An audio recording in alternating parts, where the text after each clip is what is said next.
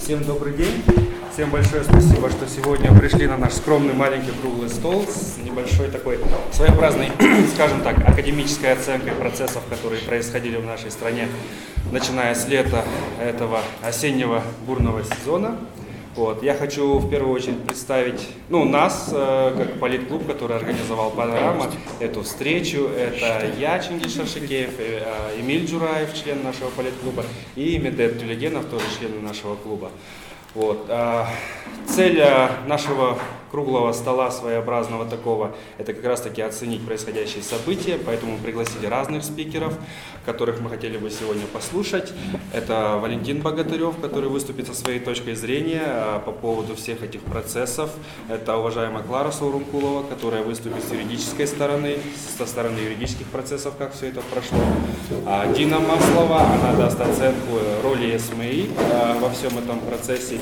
Ну и как завершающий момент всего этого круглого стола Имин Джураев, профессор э, кафедры Департамента международных и сравнительной политики АУЦА, даст тоже да. свои, свою речь. А каждому спикеру будет дано по 10 минут на выступление, затем мы перейдем к сессии вопросы-ответы и также дадим участникам возможность выступить сегодня или с какой-то своим моментом, да, но я хочу попросить участников ограничиться где-то пятью минутами, потому что у нас время ограничено будет.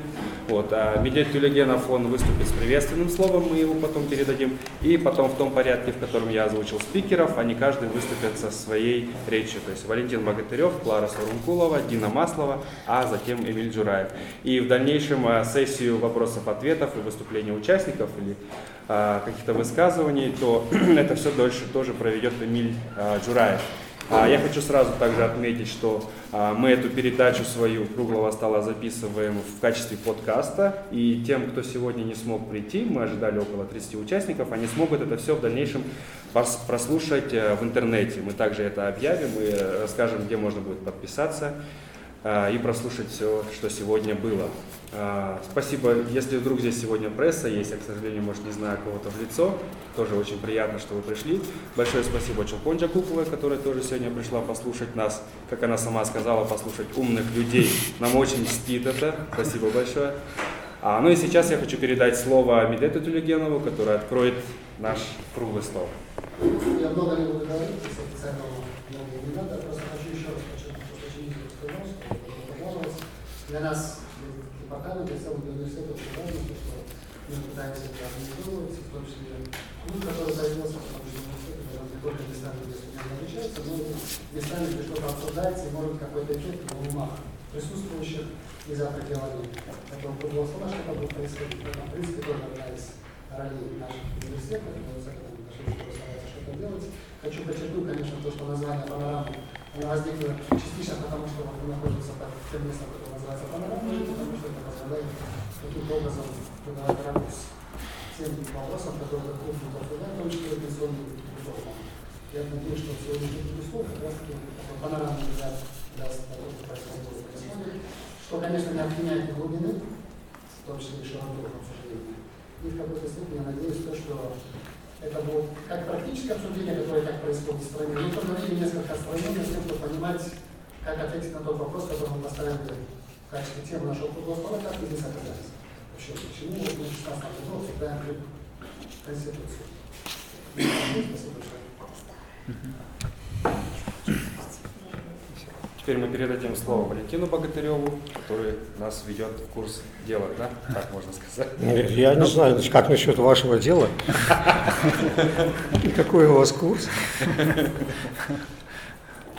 Я бы хотел поговорить о том, как мне видится вся эта ситуация, почему она возникла и что она из себя представляет. В этом смысле я бы хотел сегодня поговорить о кино. потому что кино сегодня такой, знаете, доминирующий форматор, доминирующий форматор нашей жизни. Вся вот эта выдуманная реальность, вы видите сейчас битком набитые кинотеатры, вот эти бесконечные, многосезонные, соизмеримые по времени с самой жизнью сериалы. Вот. Э, и э, если бы шла речь только о кинотеатрах, но и огромные человеческие агломераты – живут в таких выдуманных мирах, воспринимая их как реальные, и не зная никакой другой жизни. То есть вот вся наша жизнь сегодня нечто иное, как кино.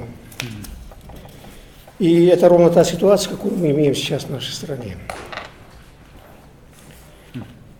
Э, я могу в этой аудитории напомнить Жана Бардерьяра. Жан Бадригярес, э, его идея о том, что э,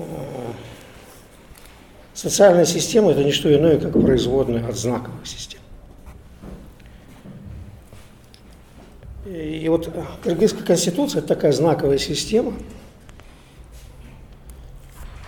И то, что вокруг нее происходит, это вот один из ярких примеров такой дефляции реальности и транзита в виртуальность. Я вот возьму только два из числа базовых институтов, которые воссозданы в нашей политической виртуальности и в ее вот, священной книге Конституции. Это институт президента и институт политических партий. Далеко не случайно вот такой ключевой точкой инсурекции в кыргызской политике является президенты. Поскольку институт президента, его кыргызская транскрипция – это такая превращенная форма российского монархического, затем советского коммунистического формата власти.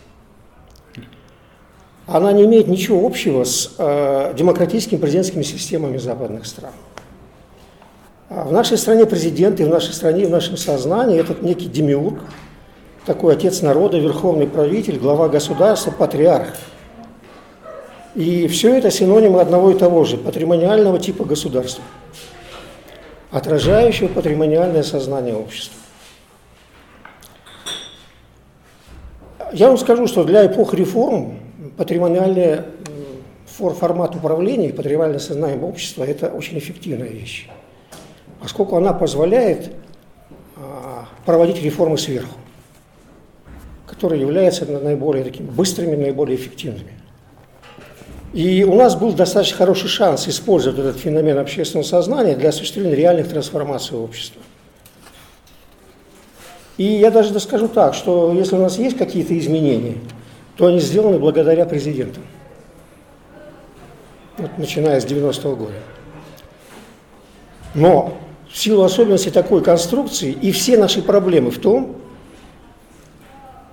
что у нас были президенты.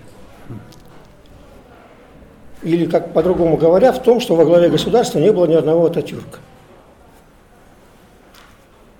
И, к сожалению, даже несмотря на вот печальный опыт сакрализации власти, который у нас есть, институт президента продолжает существовать, и люди продолжают думать, что все дело в отсутствии хорошего президента. Мне всегда хочется спросить, сколько еще президентов надо выгнать, чтобы дошло, дело, дошло до людей, что дело не в том, хороший или плохой на самом деле у нас президент.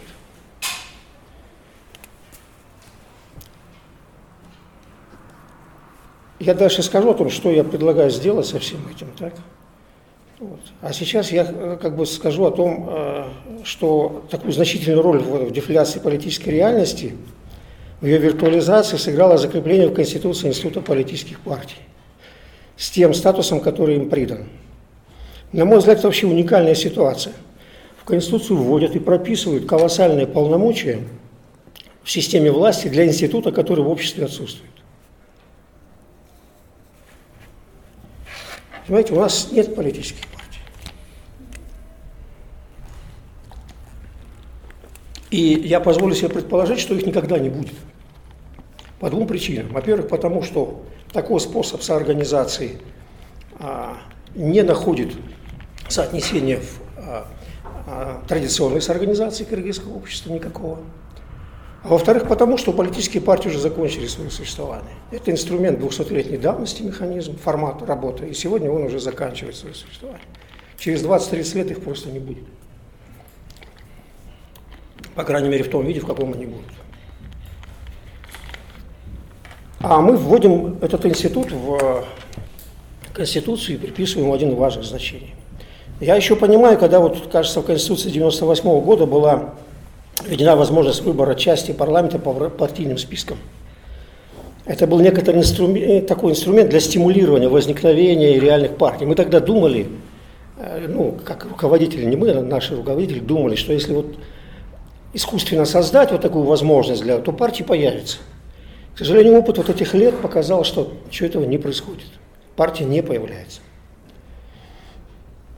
И напомню, что тогда это касалось части парламента, и тогда еще сохранялась возможность контроля избирателей через механизм отзыва депутатов. А закрепив в Конституции 2010 года выборы всего КИНЕШ исключительно по партийным спискам и избавившись от возможности отзыва депутатов, избирателям именно, мы окончательно выбрали путь полной изоляции власти от народа формирование, путь формирования плутократии, путь развращения избирателей покупкой голосов, то есть полного выражения демократии. Вот можно себя, конечно, успокаивать наведением порядка в процедуре голосования, то, что сейчас, о чем сейчас говорит власть, но вся ценность этого, по сути, технического аспекта выборов абсолютно обнуляется подкупом голосов и тем, кого мы, собственно, выбираем. Нисколько не будет привлечением сказать, что нынешние партии, соответственно, нынешние депутаты не представляют никого, ничьи интересы, кроме интересов властных группировок, стоящих во главе так называемых партий. И народ, и избиратели у нас достаточно специфическим образом включены в процесс формирования власти, а именно выборы полностью превратились в бизнес.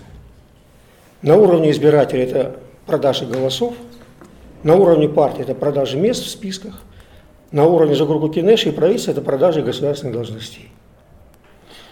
И, на мой взгляд, это все прямые последствия той конституционной конструкции, которая была навязана стране в 2010 году. Навязана. Почему я так считаю? Вот сегодня некоторые противники конституционных изменений вот, сетуют на то, что власть пытается одним вопросом внести все изменения. Но ведь эта конституция была принята ровно таким же способом. И более того, Тогда были предложения, но они не были приняты о том, чтобы внести на референдум альтернативные варианты Конституции. И Конституционное совещание, которое вот так расхвалили в своем обращении члены Временного правительства, заведомо работало на один и только один вариант Конституции. Еще хуже, что для принятия Конституции был использован прямой шантаж. Избиратели уверяли, что приняв участие в референдуме и проголосовав за предложенную Конституцию, они получат мир и спокойствие в стране. Это был верх такого политического фокусничества. Поскольку дело обстояло ровно наоборот. И именно эта Конституция и ее принятие а, стали одной из главных первопричин трагических событий на юге страны. Организаторы этих событий просто использовали межэтнический конфликт как такой наиболее эффективную форму сноса новой власти – и предотвращения ее правового закрепления. Потому что события июня 2010 года были нацелены на то, чтобы сорвать этот референдум. Как способ, даже не столько как способ внедрения парламентаризма, а как способ правового закрепления этой власти. Потому что в этот промежуток до референдума она была нелегитимна, абсолютно нелегитимна. И именно референдум придавал ей легитимности. А значит, надо было его снести, а значит, появились события июня 2010 года.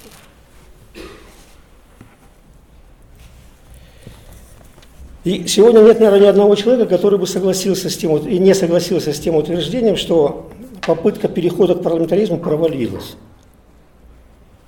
Конституция 2010 года оказалась совершенно непригодной для того, чтобы вот преодолеть вот эту патримониальную философию власти и перейти к такому открытому демократическому обществу. Она сохранила институт президента и более того, смотрите что, она укрепила, модернизировала его – создав идеальные возможности для формирования квазипартийной системы. Квазипартийная система – это новый инструмент авторитаризма, придающий ему видимость демократии. Это то, что мы сейчас имеем, понимаете? Поэтому для меня крайне удивительно, вот,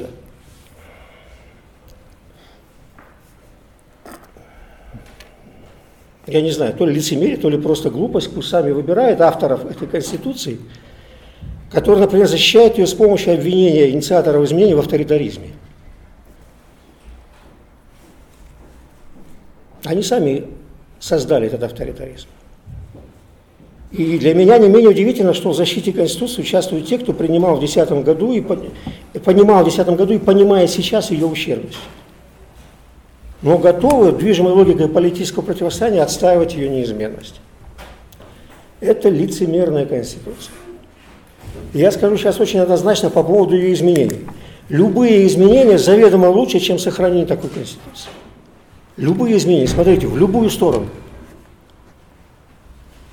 Заведомо лучше, чем сохранение. Почему? Потому что каждый день существования вот этой вот а, а, системы, которую создала эта Конституция, наращивает и делает все более необратимой квазидемократией. Виртуальность власти, ее отрыв от реальной жизни людей. И нельзя позволять этой эффективной Конституции все больше укреплять эффективность нашей политической жизни. Какими бы аргументами это, на мой взгляд, не обосновалось. И, кстати, таких аргументов всего три. Первый, наиболее употребляемый, это тот, что изменения создают возможность закрепления у власти действующей властной группы. Ну, во-первых, как бы куда еще, да, закрепляться – я не думаю, что у власти есть проблема с закреплением ее после 2017 года. А во-вторых, это достаточно забавный аргумент, поскольку употребляющие его думают, что бороться за власть это нехорошо. То есть вот когда они борются за власть, это нормально, а когда другие, это нехорошо. И, на мой взгляд, употребление этого аргумента э, не более чем свидетельство осознания, осознания оппозиционными группами, что у них недостаточно сил недостаточно электоральной поддержки, чтобы самим воспользоваться теми возможностями, которые дадут эти изменения людям, находящимся у власти. Ну, это характерный пример смены оценок в зависимости от позиционирования в политике. Я сейчас не оцениваю, тем более не осуждаю политиков. Таковы правила игры, в которые они играют. Но и мы должны понимать, что все эти люди, выступающие сегодня против изменения Конституции, придя к власти, первым делом начнут ее менять. Вот если это произойдет, вот если они придут к власти, помяните мое слово через два года, они начнут ее менять, понимаете? Потому что там нет ни одного человека, включая самого Тикибаева, который считает, что это хорошая Конституция. Я вам напомню, что год назад именно он признавал необходимость изменений, даже сам вносил предложение. Ну, другие аргументы, там, о якобы необходимой стабильности Конституции, о процедурных нарушениях, на мой взгляд, вообще носят такой формальный юридический характер. И я их не хочу обсуждать, потому что это вопрос философии права. А на мой взгляд, философия права всегда вторична по отношению к философии жизни и даже философии управления. И право не более чем инструмент. И попытки абсолютизировать его, так, возносить на вершину такого регуляторного статуса, это такой профессиональный психоз. При этом, смотрите, я не являюсь сторонником э, тех, а, кто полагает, что конституционные изменения не имеют значения вообще, что вообще там не важно, что написано в Конституции, что может быть любая форма правления, лишь бы люди во власти были хорошие. Уповать на хороших людей, причем все равно на просвещенного диктатора или на впитавший демократию с молоком матери народ, да, в нашей ситуации одинаково бессмысленно. Нам нужна такая развивающая, продвигающая к определенной цели и в то же время имманентная для ментальности кыргызского общества, совместимая с ним по тканям Конституции устройства власти, конструкции устройства власти. Причем, обратите внимание, вот что бы ни было написано в наших конституциях, сколько бы их ни принимали, люди все равно живут по своим правилам. И нам не удастся избавиться от такого киношного, виртуального характера властных институтов и политики вообще, если мы будем продолжать жить по таким модельным конституциям. Не будем опираться на реальную жизнь и на реальные законы сосуществования людей в кыргызском обществе.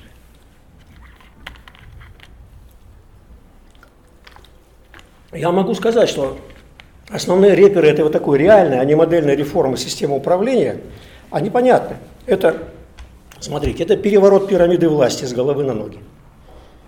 Запуск полномочного местного самоуправления как основа народовластия в стране. Пока этого не будет, ни о чем говорить вообще нет смысла.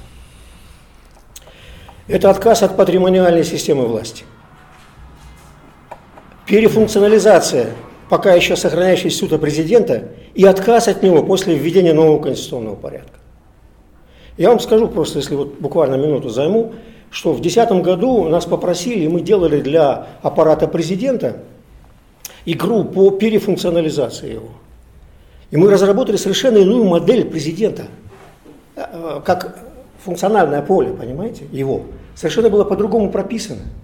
Место, роль его была прописана. И там, там было чем заниматься. Понимаете? Помимо того, что дублировать правительство. Или дублировать Жигарку Кинеш. Там было чем заниматься. То есть существует модель, существует представление о том, чем должен заниматься президент в такой конституции, в таком конституционном формате. Но, к сожалению, эта модель не была востребована.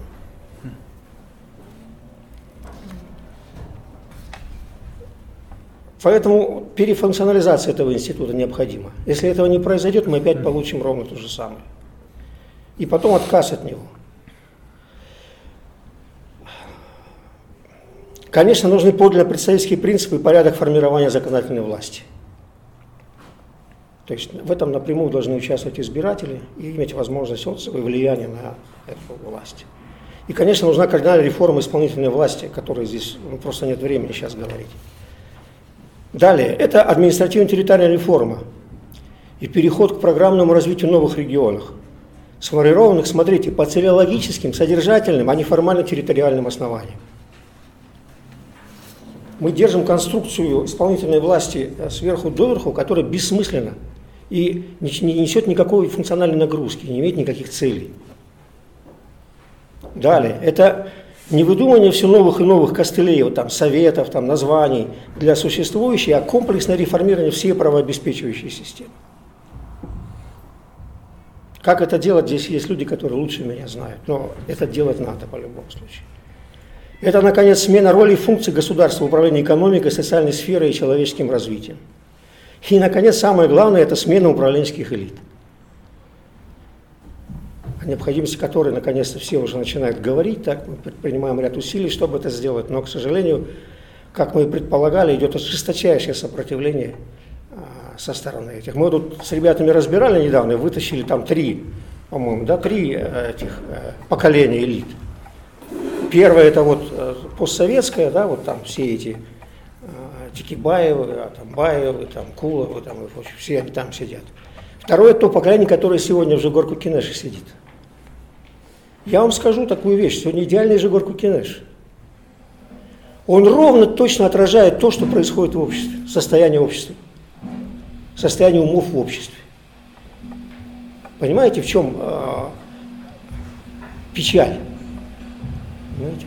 Что он точно отражает то, как думает сейчас, как живет общество. И то, что там есть одна Жакупова, это как раз свидетельство о том, что она и в жизни одна. За пределами же Горкукинеша она одна. Понимаете?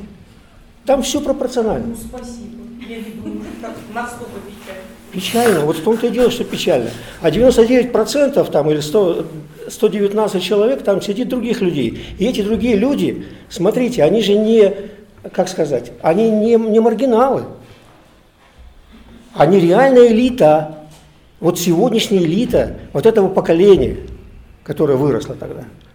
И, наконец, это вот третье поколение, то, которое сейчас, вот молодежь идет сейчас так, что выходит потихоньку в управленческие позиции, там, в оппозиционные позиции, новые молодые группы. Это такое некоторое третье поколение, которое сейчас должно прийти на смену первым и вторым. Ну вот, смотрите, Тикибаев 20 лет сопротивляется, 25 лет сопротивляется. У меня был с ним разговор 8 или 10, 8, 6 лет назад, да, о том, что он должен уйти из партии и дать дорогу молодым, молодежи. И он сказал, я еще 10 лет поработаю. А потом вот эти, а, которые сейчас пришли, а, нувориши, а, базаркомы, люди, набравшие капиталы на вот этом первоначальном так, э, накоплении, они тоже еще будут сидеть. Их тоже будет вынуть очень сложно. И это и есть реальность, понимаете, с которой мы имеем дело. мы должны понимать, что это так и есть, понимаете.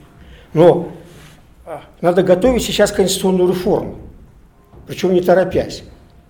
Я думаю, что было бы вполне реально хотя бы к 25-летию нашей конституционной истории, конституционной истории, или хотя бы даже к 2020 году получить нормальную кыргызскую, а не списанную других стран Конституцию.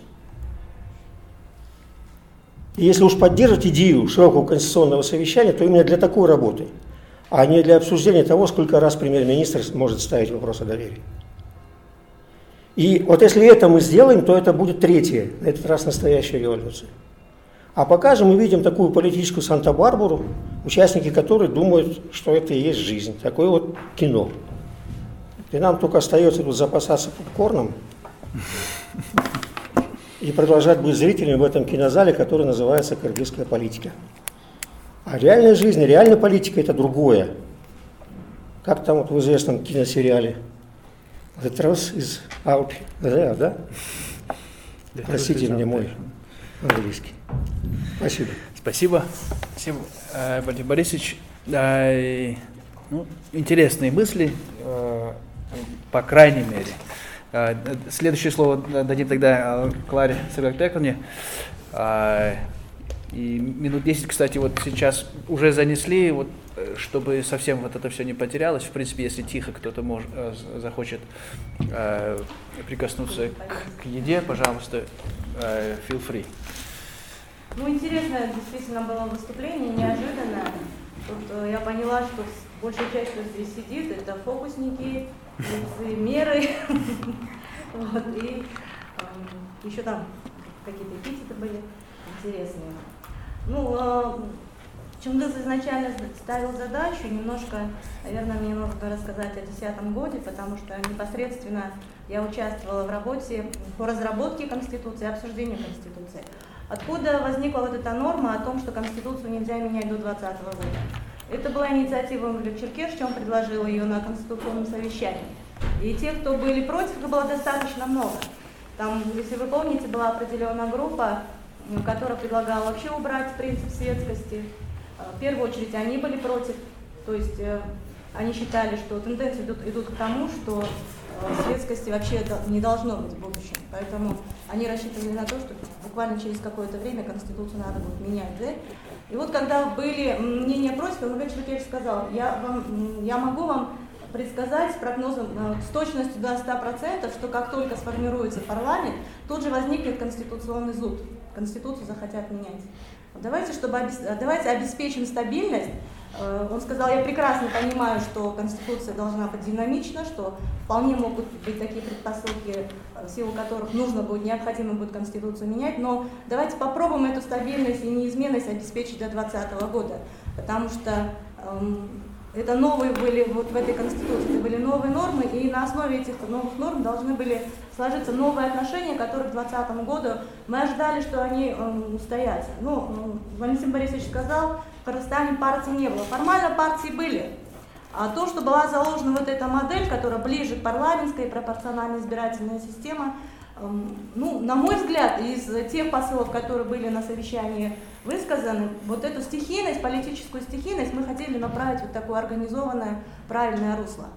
В 2010 году это была постреволюционная эйфория. Возможно, какого-то, может быть, глубокого анализа не было, я не хочу в этом оправдываться. Вот через призму своего собственного отношения к этим процессам я говорю, я верила в то, что то, что здесь заложено, оно устоится. Потому что не обязательно то, что есть на самом деле, должно быть в Конституции заложено. По большинству, в большинстве случаев Конституция, особенно для нас, для постсоветских государств, она является программным документом. Вот здесь есть норма, что права человека – это высшая ценность. Но ощущение, например, э, обычного кыргыза, если вы спросите, что для тебя высшая ценность, он никогда не скажет, что для него это права и свободы человека. Ценности на самом деле другие. То есть задача заключалась в том, чтобы как-то именно вот, э, чтобы эти, на основе этих норм складывались новые отношения, складывалась новая, э, новая культура. А, 25 лет прошло с тех пор, как Кыргыз- Кыргызстан стал независимым государством, и эти нормы из одной конституции э, переходят в другую, да? Но я не могу сказать, что так мы и стоим. Сегодня мы видим очень активное гражданское общество. Такого общества не было. Так вот, э, этот консенсус был заложен, и самое удивительное, он был заложен именно так, чтобы до 2020 года именно Джогор Кукинеш не мог изменить Конституцию. Ну никак.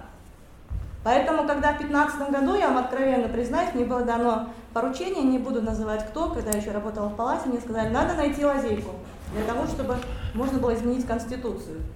Я сказала, лазейки нету. И э, с удивлением обнаружила, что в 2012 году Джорку Кенеш своим законом запретил проявлять законодательную инициативу даже народу. Даже народ не имел права проявлять законодательную инициативу. То есть весь вот этот процесс э, изменения Конституции Джогур Кенешем, он был заблокирован. Почему сегодня депутатами инициируется? Вот чисто юридический подход, я, э, не, полити, не политологический, у меня юридический подход, потому что есть консенсус, есть Конституция для простого гражданина – это договор. Есть договоренность, она утверждена на референдуме. Почему вносится законодательная инициатива, если внесение законодательной инициативы – это часть законодательного процесса? Ее никак нельзя вырвать из всего процесса. Если им сказано «нельзя вам менять», значит и законодательную инициативу нельзя вносить. Тут нашли лазейку, вырвали норму из контекста, норму, которая совершенно, э, она тоже начинает насчет работать в 2020 году. Она продолжение части второй, а часть вторая вступит в силу только в 2020 году. Это относительно того, почему сейчас инициируется меняется Конституция. Да? Относительно вот, э, мнения Валентина Борисовича, почему так получилось. В 2010 году самая главная задача была обеспечить переходный а, обеспечить постепенный переход к парламентаризму. Да, мы не ставили задачу, что вот мы Конституцию примем, и у нас тут же э, парламентаризм свершится. Да нет, это должен был быть постепенный переход. И поверьте мне, полномочия президента очень сильно урезаны. Очень сильно урезаны. Вот элементарно во внешней политике. Он не может подписывать международный договор, если нет контрасигнации, если нет согласования с премьер-министром. А что происходит на самом деле? В закон о правительстве они внесли норму, что премьер-министр обязан подписать такой договор.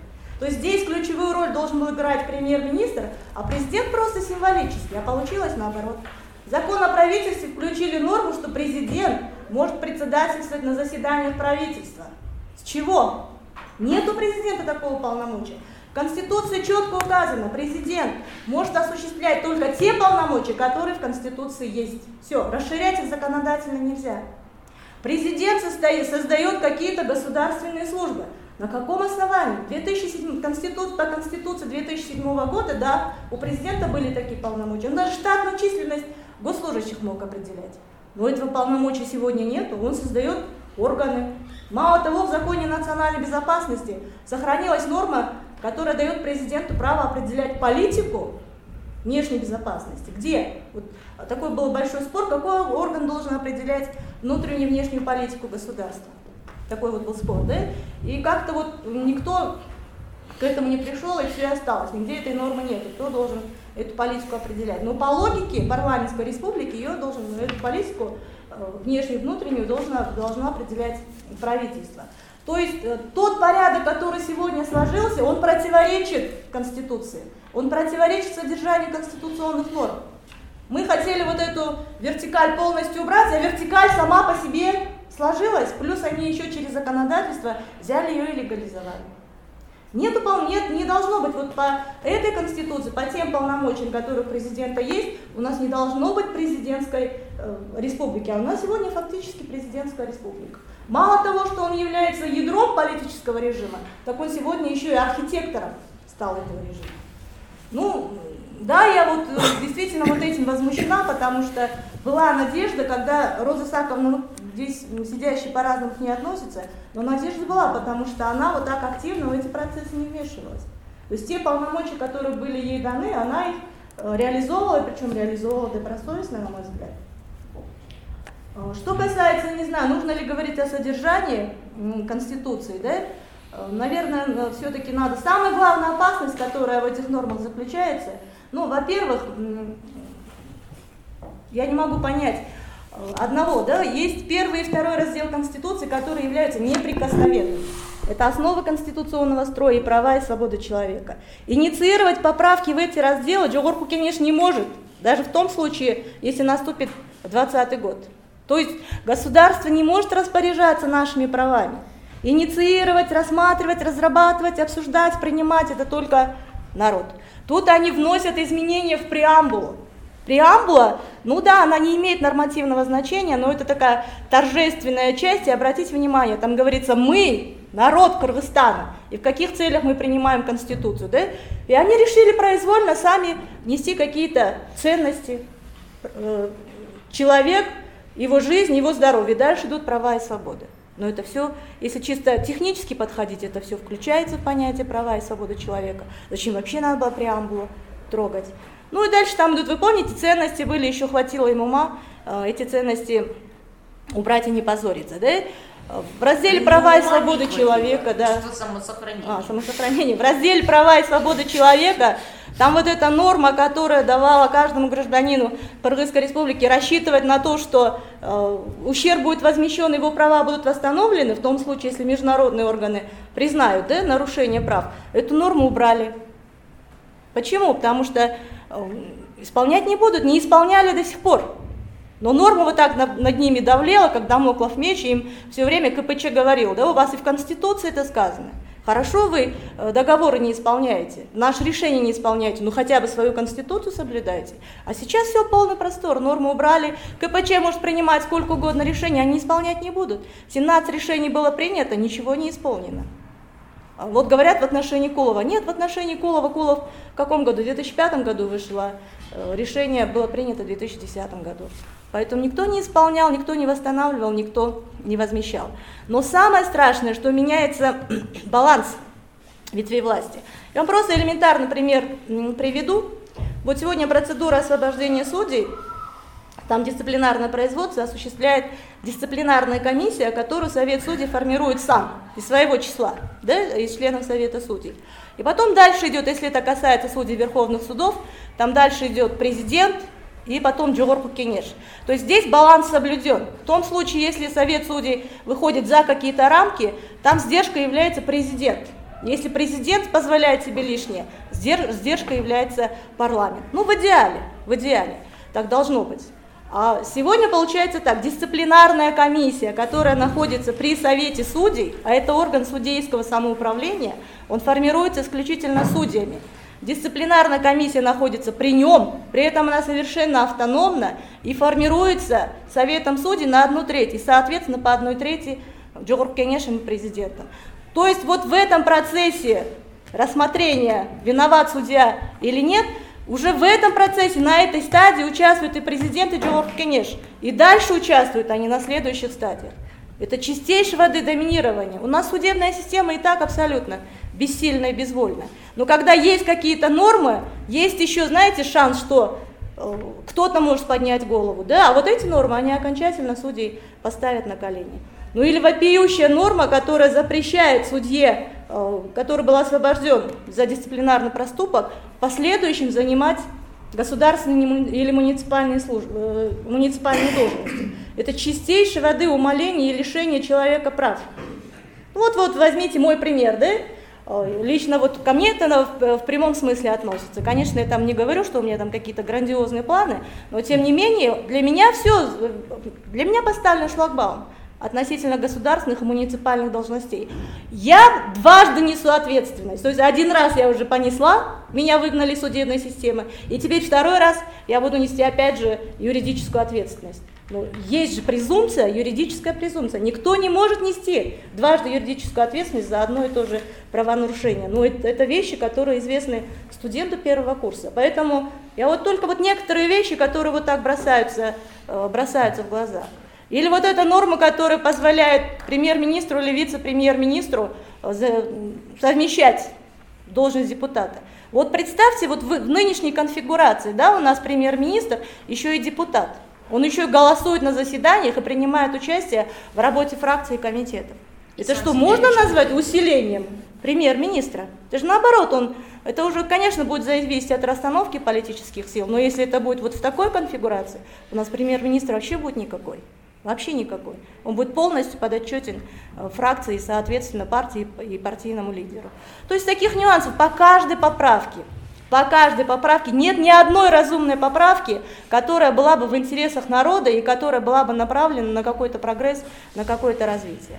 С Валентином эм, Борисовичем я согласна только в одном, что да, нужна новая конституция. Когда весь этот процесс начался, я этот вопрос поднимала в тех кругах, где мы обсуждали. Я говорила, давайте вынесем альтернативный э, проект. Этот проект есть. Эрнест Карабеков, который сегодня э, сидит за стенках, ГКНБ, да? Проект есть, там как раз вот эти народные институты, э, Курултай, э, ну, в принципе, можно сказать, что в Конституции очень много заложено такого э, сугубо такого кыргызского народного, да? Я сегодня согласна с тем, что то, что здесь было заложено, да, оно, надо сказать, не состоялось. Потому что мы видим, да, что синтетические партии, сфабрикованное коалиционное большинство, эм, подневольные зависимые суды, все тот же расцвет коррупции, ничего не изменилось и стало гораздо хуже. Давайте, я предлагала, давайте вынесем альтернативную конституцию, мы не сможем этот процесс остановить. В прошлом году, да, каким-то образом удалось, но, скорее всего, это там были свои внутренние игры. А в этот раз надо было выносить альтернативный проект. Этот проект есть. Вот человек за этот проект, в принципе, и сидит. За этот новый проект Конституции. Их не один, их два. Еще есть один проект этого Курултая, да? Курултая, Кадыра Кушалиева. Там тоже э, основной институт политический идет Курултай. То есть здесь мы должны себе четко ответить на вопрос. Или мы отказываемся от тех ценностей, которые мы за 25 лет никак не можем привить нашему обществу, да? Отказываемся. И вот как Валентин Борисович говорит, свое, которое к народу ближе.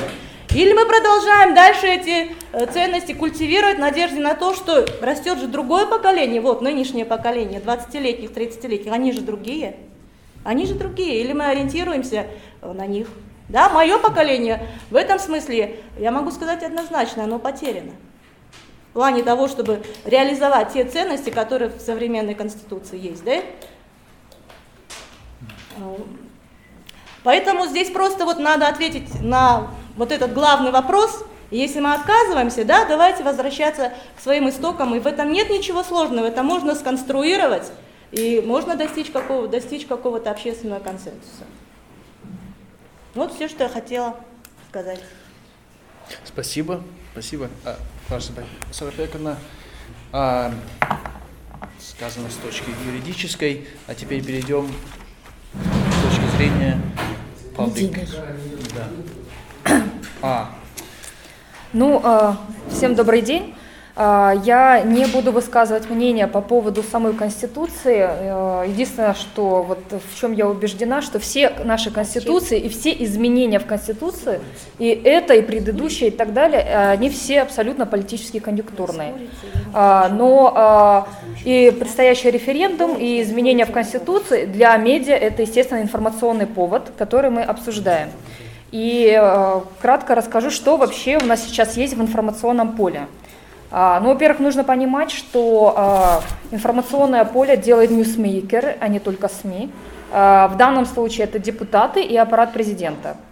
Что происходит сейчас? Что рассмотрение по фракциям проходило в закрытом режиме. Только фракция УНУГУ пустила к себе журналистов.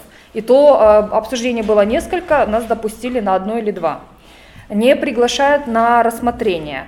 Э, обращаешься к знакомым депутатам, они вообще не в курсе, э, что, что вообще обсуждается, э, какие там есть поправки, где вообще какая-то последняя версия законопроекта. То есть журналисты звонят за комментарием по той версии Конституции, которая была вывешена, которую опубликовали на сайте Джугурку Кенеша на общественное рассмотрение.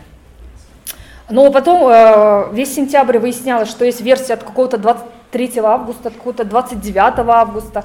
Э, потом лидеры фракции э, говорили, что вот это только в твердой копии. То есть э, медийщики случайно обнаружили, что вообще сейчас обсуждается во фракциях другая версия э, изменений, не та, что есть на сайте. Э, все долго вообще-то ждали, потом э, весь сентябрь также ждали Э, какую-то очередную версию от какой-то рабочей группы. Что за рабочая группа, какая-то, кто в нее входит. Ну, то есть неформально, естественно, все говорят, что это рабочая группа, она вся находится в аппарате президента, но э, ни одного вразумительного ответа вообще получено не было. А, то есть про какой-то вариант от 29 августа все узнают случайно. А, когда э, приглашают СМИ на какое-то обсуждение, и тогда выясняется, что там вообще, там некоторые поправки уже изменены.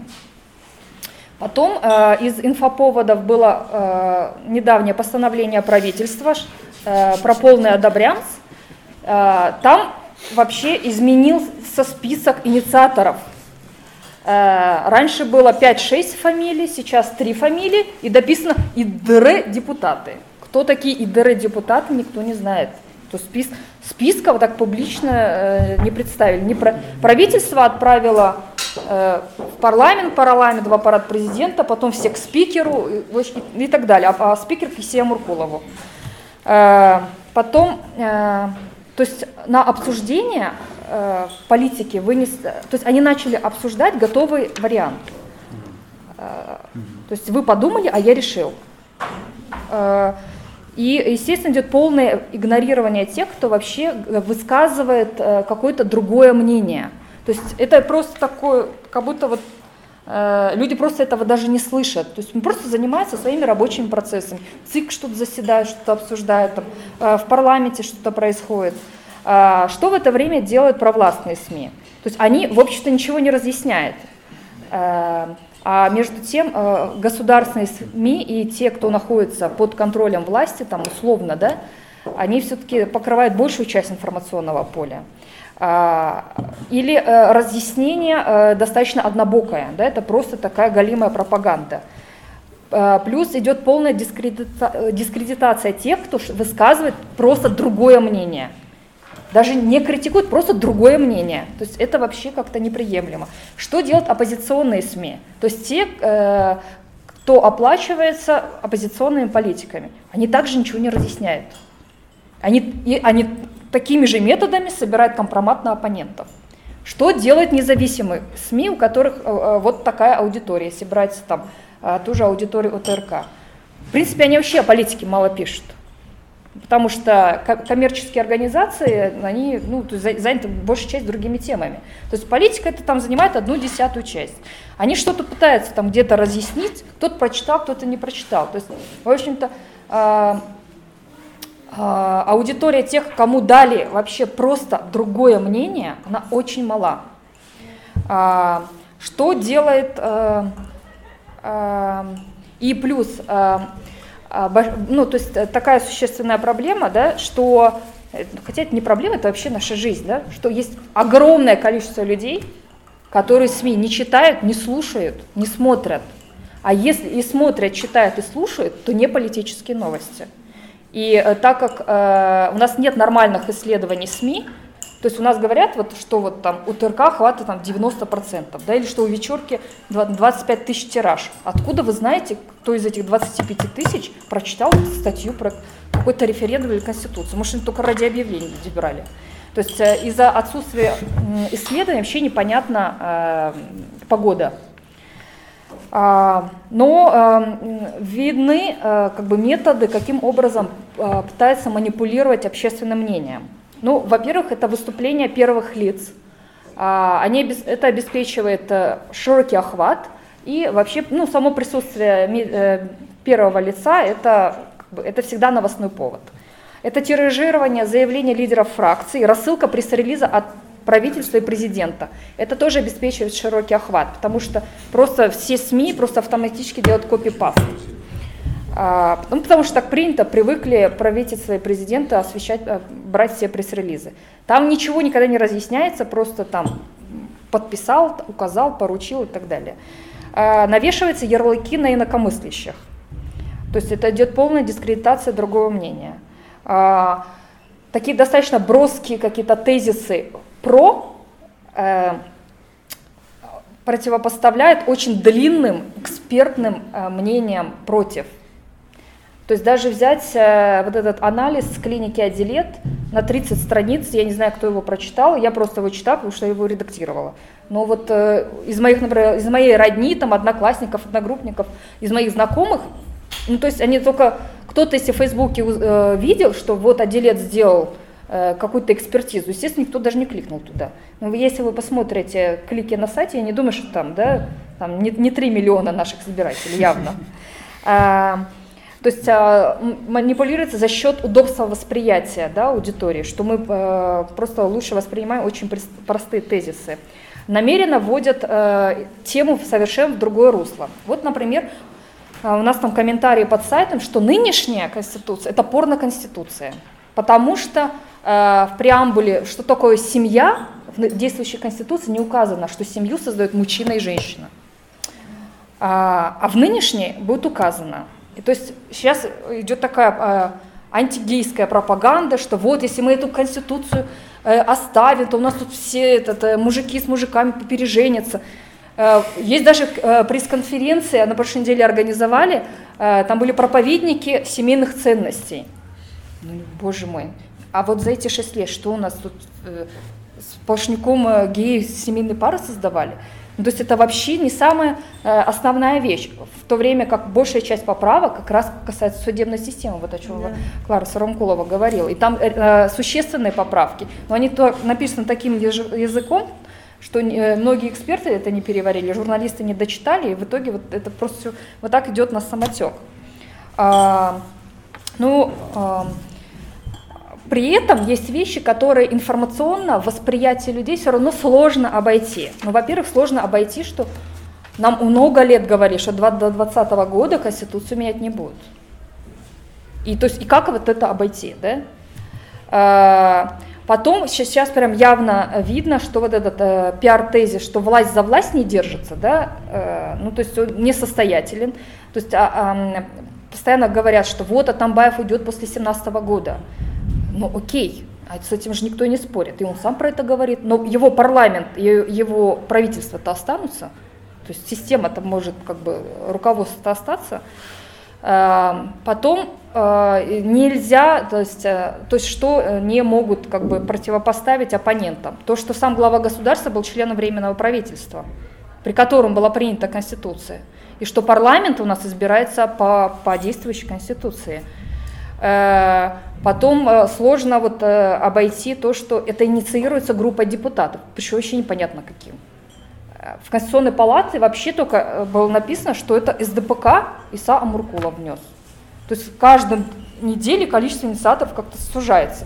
Сначала говорили там про 80 человек, постановление правительства их только три, в Конституционной палате вообще только один уже э, фигурирует. А, и там есть тоже и ДР депутаты. Кто вообще обратился в Конституционную палату? Вообще непонятно. То есть э, параллельно идет протаскивание закона о референдуме.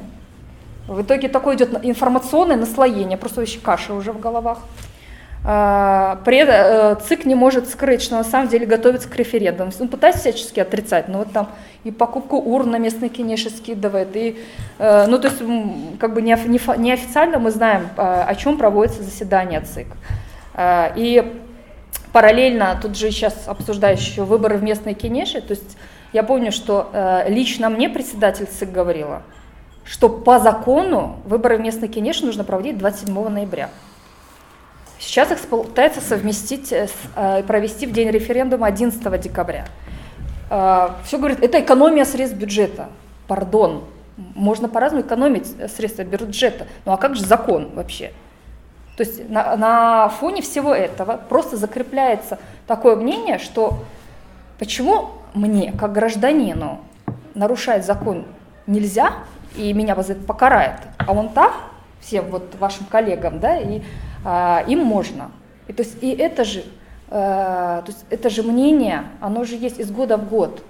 Да, и в этом плане вот, э, ну, то есть э, ничего не меняется. Просто это такой очередной инф- инфоповод, где вот явно видно, что политически, э, конъюнктурно э, пытается внести поправки все. Спасибо, спасибо, Дина. Очередь моя. Я, я записывался, кажется, с умом последним, потому что до меня все сказали примерно то, что я уже э, мог сказать, и мне почти не остается ничего сказать. Ш- и это очень хорошо. А, Добавлю лишь э, несколько ремарок. Э, я сам, вот, э, думая с Чингизом, как же вот, э, с каком- каким подходом созвать сегодняшнюю встречу, предложил было, вот как мы оказались здесь? И по-английски «How did we end up here?» То есть, а, и когда говорим, говорю здесь, я имею в виду именно то, что вот почему снова мы перед референдумом поставлены. И, и почему мы оказались здесь, в том смысле, что а, это, эта инициатива настолько сейчас оспорима, настолько проблемна, настолько а, срочно и так далее. То есть э, стоим перед каким-то э, переходным периодом, переходным моментом теперь. И, э, и, и хотелось как раз позвать и порефлексировать, так сказать. Не столько сколько сегодня мы э, законов нарушили, э, почему этот э, пункт э, проекта изменений плохой или этот, а вообще, как мы вообще подошли к этому моменту. И вот э, мне кажется, вот э, из предыдущих трех выступлений мне э, уже ясно э, э, очерчены отдельные моменты, как, э, и я вот добавлю несколько своих. А, даже тезисно, я просто даже не буду обобщать все это.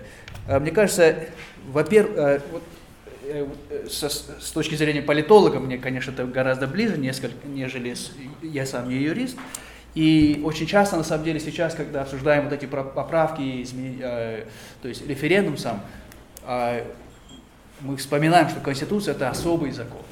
И можно сказать, он больше политический закон, чем нежели юридический, если можно так даже выразиться. То есть это политический документ.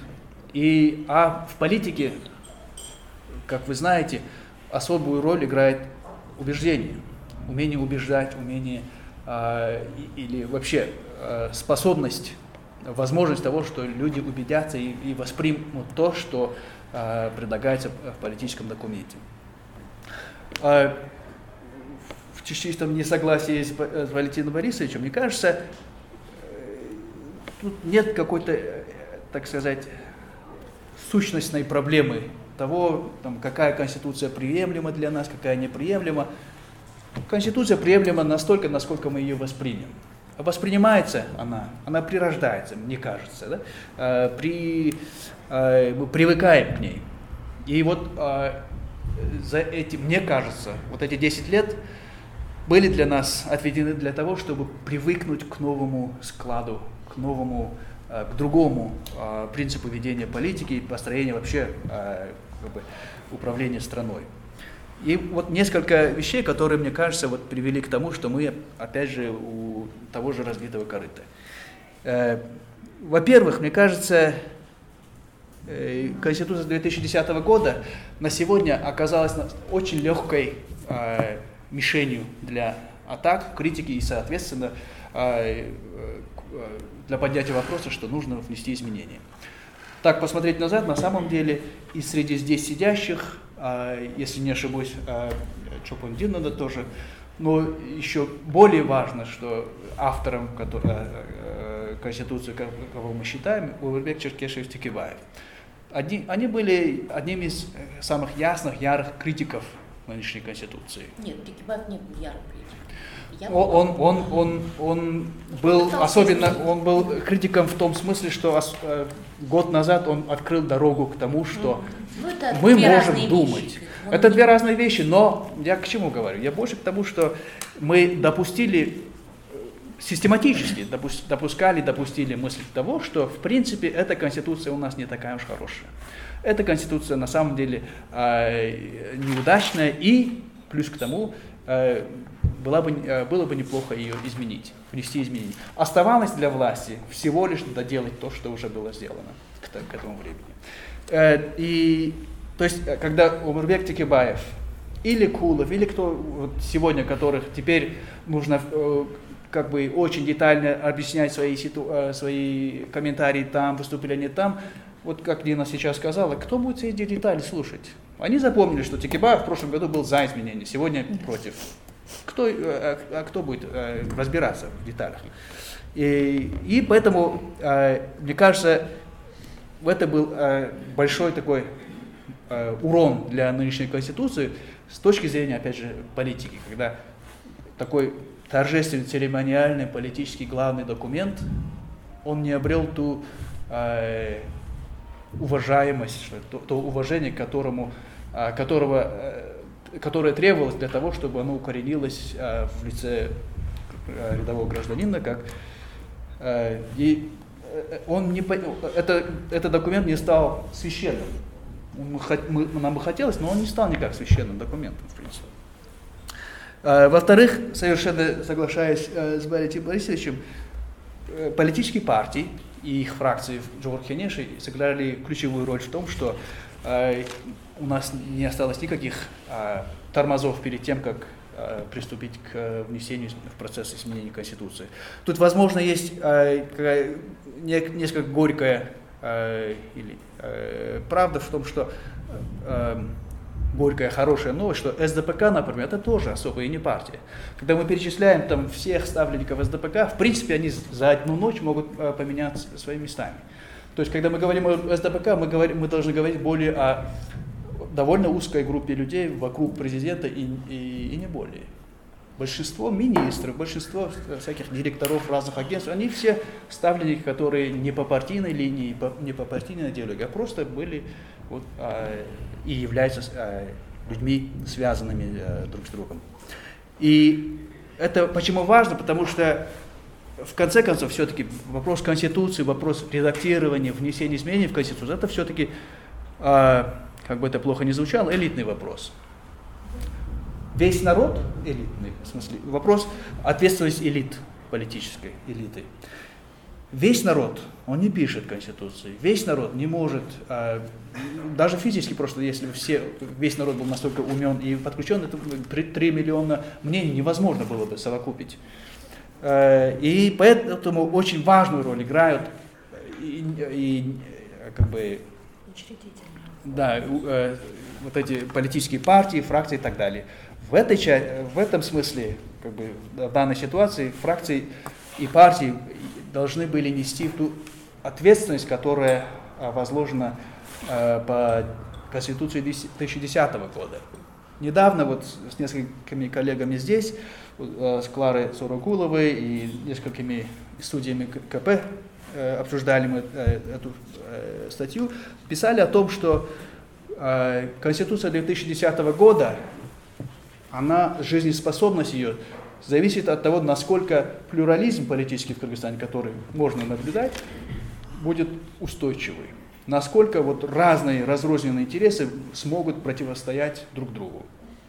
Вот этого не произошло. Почему не произошло? Потому что, оказывается, никаких серьезных претензий друг к другу, ни серьезных разногласий не было, они все были довольно сильно договороспособными между собой. Вот, например, Бабанов, который вроде бы в оппозиционной э, э, части, э, в оппозиции в парламенте, он предлагал кучу изменений, он совершенно хотел новую конституцию, но в том, что сейчас предлагается, у него его взгляды совпадают, может, по двум-трем местам. Ему, в принципе, новая редакция конституции не по душе, но он все равно один из главных э, э, как бы, э, сторон, сторонников этой, этой инициативы. В-третьих, э, я бы сказал, опять же, касаясь института президента, э, на самом деле, как президент, какую роль президент сейчас играет, это довольно серьезная вещь, которую трудно изжить. Э, народ, в конце концов, все равно ожидает от президента. Вот президент должен то сделать. Мы не привыкли, мы не смогли прийти к тому, чтобы э, ожидать больше от премьер-министра, нежели от президента. Возможно, это случилось бы, если бы, например, э, Роза Утымбаева была 6 лет президентом, нежели наоборот. Но она отказалась. Но она отказалась, ну и потому что она была законопослушна. Нет, вот. нет. Ну, ей, ей же попросили, ей же сказали, что она не, не будет дальше Э, вот. И, э, но меня, мне кажется, больше тут другая, другая сторона. Это неопределенность статуса бывшего президента. Президент Атамбаев уже много-много раз говорил, что он уйдет, э, сдаст, согласно закону, э, свои полномочия, и премьер-министром тоже не станет. Я ему верю, мне кажется, нет оснований верить. И поэтому теперь Другое дело, а как же бывшие президенты живут Кыргызстана? Два президента у нас не живут в Кыргызстане. И одного президента, президента Тамбаев совсем недавно тоже э, оговорил, узнать. так сказать. Да. И ввиду чего становится совершенно э, как бы вопросом э, неопределенности, как же дальше будут, э, будут жить эти люди, которые вчера руководили страной. И в этом случае э, конкретный нынешний президент и его э, близкие соратники имеют, конечно, важные причины задуматься о будущем. И мне кажется, довольно важно, важную роль в этом, в этом в этой идее референдума играет и это. Фактор. И в последний, конечно, правовой нигилизм, о котором да, Клара Севапековна много э, чего рассказала, просто к тому, что э, мне часто приходит в нескольких ипостасях э, приходится говорить о правовом нигилизме на самом деле, и вроде у нас какие-то программы э, со стороны международных организаций, там по rule of law и так далее, э, и, и вот задумываемся, как же вот искоренить правовой нигилизм. Ну, очень трудно, когда мы на самом верху занимаемся этим делом. И это э, правовой нигилизм, он как-то институционализируется у нас, особенно в этом случае, когда даже если закон говорит так, ну, в принципе, можно так.